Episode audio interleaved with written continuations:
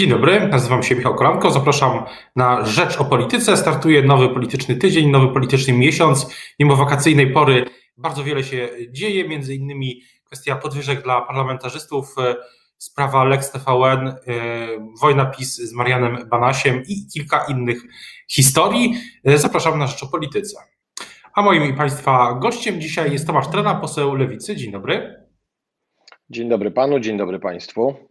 Chciałbym zapytać na początek o kwestię wynagrodzeń dla parlamentarzystów. Prezydent podpisał rozporządzenie w ubiegłym tygodniu.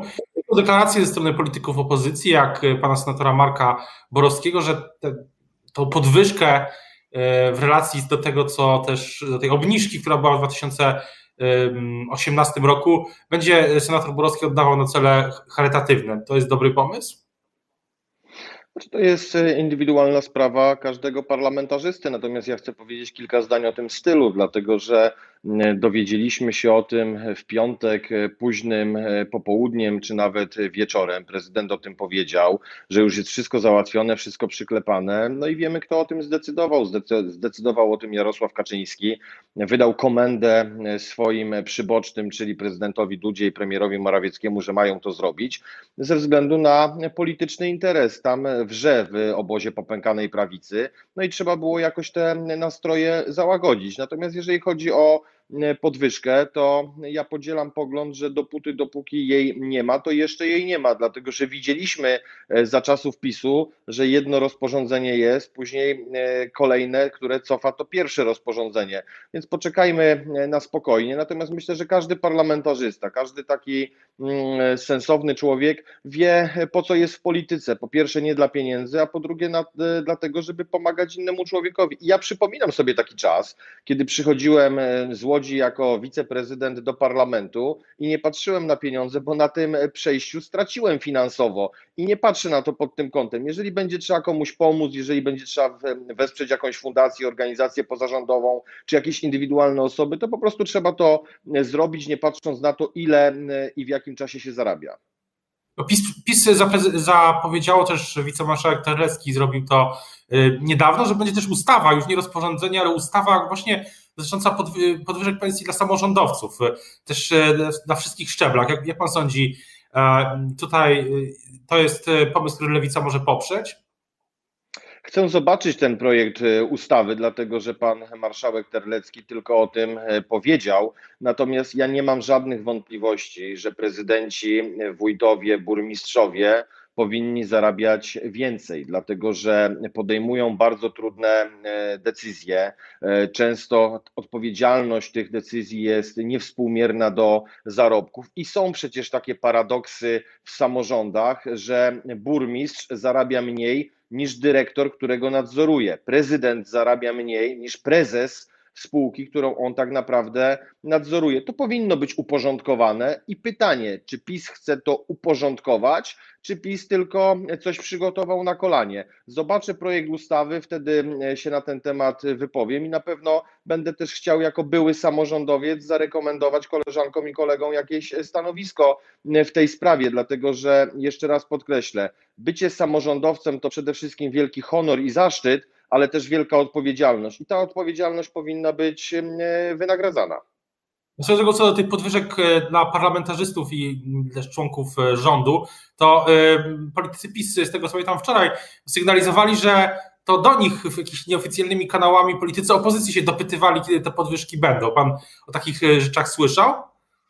Na znaczy, przykład, ja nie, ja, nie, ja, ja o czymś takim nie słyszałem. E, jeżeli któryś polityk Prawa i Sprawiedliwości ma jakiegoś SMS-a albo ma jakiegoś maila, to pewnie e, rosyjskie służby też to e, mają, patrząc na to, że e, mają wgląd w te maile. Ale teraz mówiąc już całkiem serio, nie spodziewam się, żeby to miało miejsce, dlatego że w kuluarach sejmowych mówi się o różnych rzeczach i oczywiście ostatnio mówiło się też o tych podwyżkach, ale gdybym miał tak gradować, kto ile mówił, to częściej mówili politycy Prawa i Sprawiedliwości, bo to oni byli tym zainteresowani, bo to oni zgłaszali te postulaty prezesowi Kaczyńskiemu i nie jest tajemnicą, że nawet prezes Kaczyński w tym zakresie był przyparty do muru i dostawał ultimatum, że jeżeli tych podwyżek nie będzie, to oni będą zastanawiać się, jak głosować nad poszczególnymi ustawami. To jest problem obozu popękanej prawicy, to jest problem Jarosława Kaczyńskiego. On sobie z tym problemem musi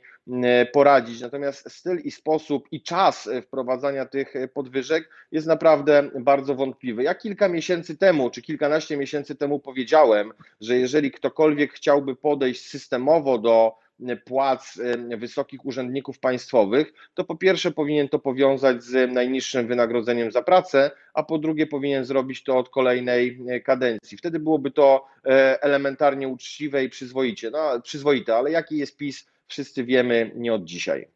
No, co do spraw, które się wydarzą, to y, chciałbym zapytać o kilka kwestii. Po pierwsze, kwestia, która się pojawia, pojawiła się w ostatnich y, y, dniach, czyli y, głosowanie Sejmu nad uchyleniem immunitetu prezesa NIK Mariana Banasia.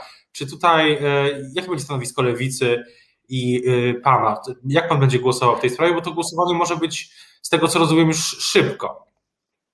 Znaczy, my, my, jesteśmy przed dyskusją na klubie parlamentarnym, natomiast ja mogę powiedzieć o swoim zdaniu. Ja nie mam ochoty pomagać Prawu i Sprawiedliwości rozliczać się z Marianem Banasiem. Kiedy ja e, kilkanaście miesięcy temu, moje koleżanki i koledzy z klubu parlamentarnego Lewicy byli na kontrolach w Centralnym Biurze Antykorupcyjnym, chcieliśmy dowiedzieć się, jak wyglądają e, kontrole oświadczeń majątkowych. Wtedy politycy PiSu mówili, że Marian Banaś jest kryształowy. Musiało upłynąć półtora roku, żeby ta wojna e, wybrzmiała do e, takiej skali i urosła do takiej skali, że syna Mariana Banasia aresztuje się na lotnisku i robi się przedstawienie. Tu nie jest kwestia e, Niku, tu nie jest kwestia odpowiedzialności Mariana Banasia, tu jest kwestia twardej, brutalnej, mocnej polityki, kto i czyje będzie na wierzchu, bo przecież pan Marian Banaś wyciąga na wierzch Y, kontrolę, pokazuje te kontrole opinii publicznej i to, co jest najważniejsze, najistotniejsze, w niedługim czasie pan Marian Banaś pokaże też wyniki kontroli, jak były wydatkowane publiczne pieniądze podczas pandemii. I mam wrażenie, że politycy Prawa i Sprawiedliwości boją się tego jak diabeł święconej wody, bo jak zobaczą obywatele, ile pieniędzy szło przez palce, ile pieniędzy było wydawane bez trybu przetargowego, to to może położyć rząd Zjednoczonej Popękanej Prawicy. Na ile, e, kiedy się spodziewa tego głosowania? To jest kwestia najbliższych, e, najbliższego posiedzenia Sejmu, na przykład 11, 11 ja, sierpnia. Ja, ja, ja myślę, że tak, dlatego że z tego co pamiętam, jutro na posiedzeniu komisji regulaminowej o godzinie 15 ma być opinia w tej sprawie, więc jeżeli jutro zbiera się komisja, to 11 sierpnia jest posiedzenie Sejmu i wtedy pewnie PiS będzie chciał głosować nad Marianem Banasiem. I niewątpliwie też po to są takie zabiegi jak Andrzej Duda, Mateusz Morawiecki i podwyżki dla posłów, żeby mobilizować swoich parlamentarzystów. Jarosław Kaczyński powie: Z jednej strony wam e, dałem, spełniłem wasze oczekiwania, więc wy powinniście przyjść na głosowanie i podnieść rękę za uchyleniem immunitetu. Ale jeszcze raz podkreślam, jestem ostatnią osobą, która przyłożyłaby rękę do tego, żeby rozwiązywać problemy popękanej prawicy. Sami sobie ten problem stworzyli, nie słuchali opozycji, nie słuchali głosów rozsądku w odpowiednim czasie. Dzisiaj muszą sobie z tym problemem sami poradzić. Na ile, y, mówi pan popękana prawica, na ile popękana albo jednolita jest lewica dzisiaj? No na pewno e, zrobiliśmy e, krok, żeby lewica była e, dalej zjednoczona, dalej silna, twarda, w dobrą stronę, dlatego że jesteśmy po cyklu spotkań z panem Włodzimierzem Czarzastym. Wydaliśmy w piątek oświadczenie, żeby skończyć tę dyskusję w mediach. To, co się wydarzyło 17 lipca, to e, złe na kartach e, e, Lewiast, zawieszanie członków zarządu, wyciąganie tego na, na wierzch, upublicznianie tych wszystkich historii nie służy formacji. My mamy wielką odpowiedzialność za lewicę. Ja w Sojuszu Lewicy Demokratycznej, teraz w Nowej Lewicy jestem od 22 lat. Widziałem bardzo wiele, bardzo wiele też przeżyłem dobrych i złych chwil i chcę dalej budować lewicę, żeby była, była silniejsza, bardziej sprawna, bardziej konstruktywna, tak jak na przykład dzisiaj robią to moje koleżanki parlamentarzystki, które każdego weekendu robią spotkania z wyborcami, tak jak robią to moi koledzy parlamentarzyści, gdzie każdego dnia spotykają się z wyborcami. Takiej lewicy chcę, dlatego odkładam te dwa tygodnie jako coś, co było niedobre i szykujemy się wszyscy do kongresu. Umówiliśmy się z Włodzimierzem Czarzastym na pewne działania. Myśmy nie doprowadzili do Rady Krajowej, która miała być w sobotę. Włodzimierz Czarzasty ma w tym tygodniu też podejmować decyzje. Naprawdę idziemy już do przodu, chcemy być silni, zwarci i gotowi na to, żeby odsuwać PiS od władzy, bo to jest najważniejsze. Ale w, tym nurcie, ale czyli decyzja o, będzie decyzja o odwieszeniu e, członków e, zarządu, chyba tam, o ile dobrze pamiętam, dziewięcioro e, członków zarządu zostało chyba w całości łącznie zawieszonych.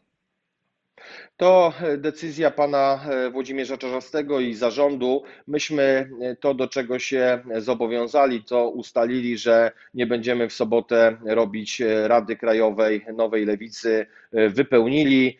Włodzimierz Czarzasty e, najlepiej wie, e, co powinien teraz e, zrobić. Jestem ostatnią osobą, która by poprzez media wskazywała te ruchy. Ja dzisiaj jestem w Łodzi, jutro będę w Warszawie. Dalej pracujemy, robimy swoją robotę. Musimy iść do przodu i to jest najważniejsze.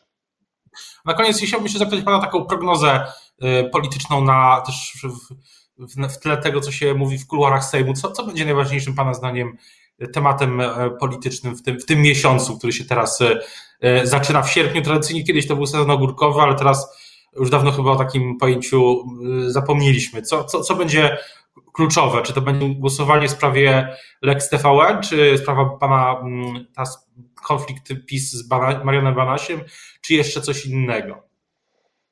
Znaczy, naj, naj, najważniejsze wydarzenie będzie to, że lewica jest w trasie i przekonuje wyborców do głosowania na lewicę. A jeżeli chodzi o parlament, najważniejsze będą w moim przekonaniu trzy rzeczy. Po pierwsze Lex TVN, po drugie Marian Banaś i po trzecie nowe, nowy Polski Ład, dlatego że ten projekt ustawy trafił do parlamentu. Myśmy w zeszłym tygodniu jako lewica ogłosili konsultacje. Konsultuje to też kraj, Kancelaria Prezesa Rady Ministrów i to są trzy elementy. Ja nie mówię ich w E, kontekście ważności sprawy, mówię w chronologii wydarzeń, bo pierwszy będzie Lex TVN, drugi będzie Banaś, trzeci będzie Nowy Polski Ład, ale to są trzy bardzo ważne sprawy. I ja jestem przekonany, że musimy zrobić wszystko, żeby z tej haniebnej ustawy Lex TVN, potocznie nazywanej, e, rząd PiSu się wycofał, dlatego że od tego zależy wolność słowa, wolność mediów, nasze relacje ze Stanami Zjednoczonymi i nasz e, szacunek do e, drugiego człowieka i e, swoboda e, wypowiedzi. To jest bardzo ważne i bardzo kluczowe i trzeba zrobić wszystko, żeby PiS się. Na ile